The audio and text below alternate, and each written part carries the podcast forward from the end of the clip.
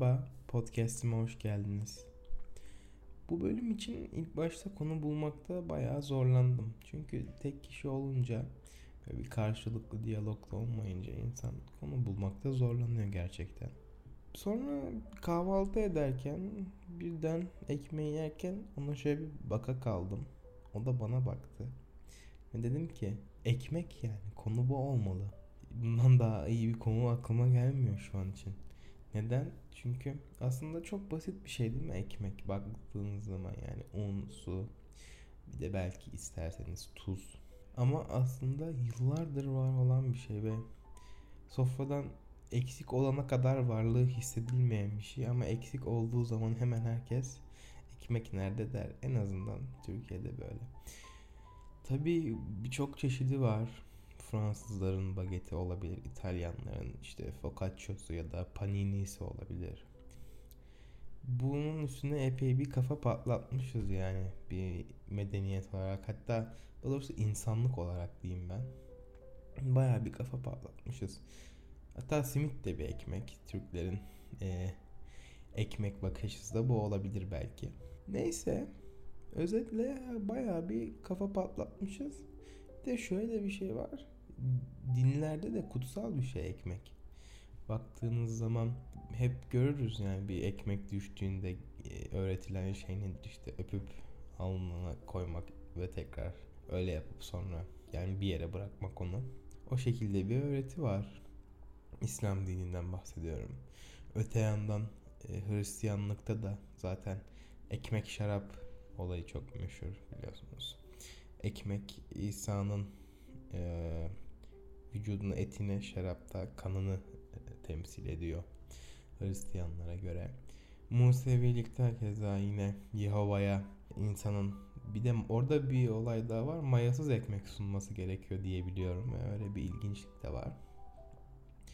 Yani üç dinle de e, kutsal bir şey ekmek. Tabi bundan öncesine dayanıyor ekmeğin tarihi yani tek tanrılı dinlerden de öncesine dayanıyor. 8000 yıl önce ilk ekmeği pişirmişiz. İyi ki pişirmişiz. Aslında biraz da ihtiyaçtan ortaya çıkıyor yani. Tahılları tamam iyi hoş topluyorlar ama onu öyle yiyemiyorlar çünkü sertler sindirimi de zor. Hatta şu zamanlarda yulaf da o yüzden popüler sanırım. Sindirimi uzun sürdüğünden, çok tok tuttuğundan.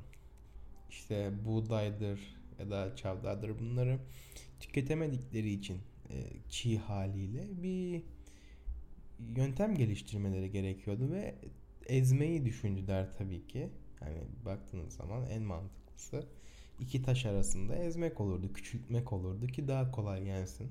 Sonra ellerinde ne var başka? E su var. E su ile bunu karıştırmak yani çok da hani öyle mucizevi bir şey olmasa gerek onun akıllarına gelen bir şey.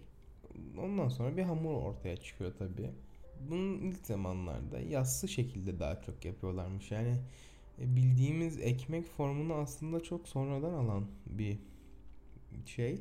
İlk başlarda yassı şekilde pişiriyorlar. Çünkü hani daha ilk ilk ilk icat edildiğinde zaten maya bilinmiyor. O yüzden çok da kabarmıyor doğal olarak. Hani yine bir belli bir kabarma var çünkü. E, bakteriler e, oksijensiz solunumunu yine yapıyorlar ama bilinçli bir maya yani bilinçli bir şekilde maya eklenmediği için kabarmıyor. Onun fiziğine de sonra gireriz belki biraz sonra bir ekmek tarifine de doğru dönebilir podcast bilmiyorum. Düz yassı ekmekler pişiriyorlardı sıcak taşların üstünde. Aynı zamanda tabak olarak da kullanıyorlar bunlar. Gayet de mantıklı bir şey aslında. Sonra da onu yiyorlar. Çünkü günümüzde de vardır mesela ekmek içinde çorba sunarlar. O çorbayla da işte ekmek e, tat yumuşar böyle e, aromatize olur, tatlanır. Sonra da o ekmeği de yersiniz. Bu aslında çok eski bir şey yani özetle. Ondan sonra ekmeğin asıl gelişmesi birazcık da Mısır e, kısmına dayanıyor. Mısır'da oluyor.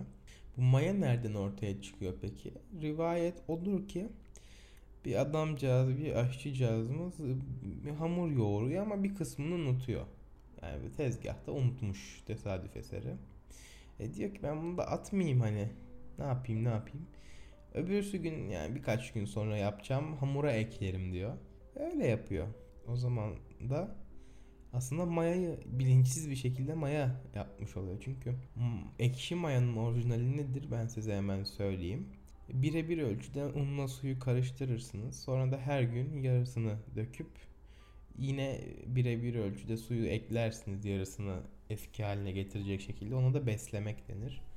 Bunu böyle her gün her gün yaparsınız ve mayanız olur. Belli bir süre geçtikten sonra siz onu her gün her gün besledikçe tabii içinde organizmalar üremeye başlıyor. Bunlar da oksijensiz solunum yaparken karbondioksit gazı salıyorlar aslında. Kabartan şey de o oluyor bir bakıma hamuru. Tabi burası daha işin hani biyolojik kısmı oluyor birazcık daha kimyasal kısmı. Tabi bugün benim deneyimlemek istediğim kısım bundan öte hani ekmeğin tarih sürecinde yolculuğu olduğu için hemen hikayeye geri dönelim. Bu şekilde adam unutuyor ve öbürsü gün e, hamurunu ekleyince kabarma gözlemliyor. Bunu böyle tekrar tekrar deniyorlar ve bu mayayı bu şekilde keşfetmiş oluyorlar. Tesadüf eseri yani.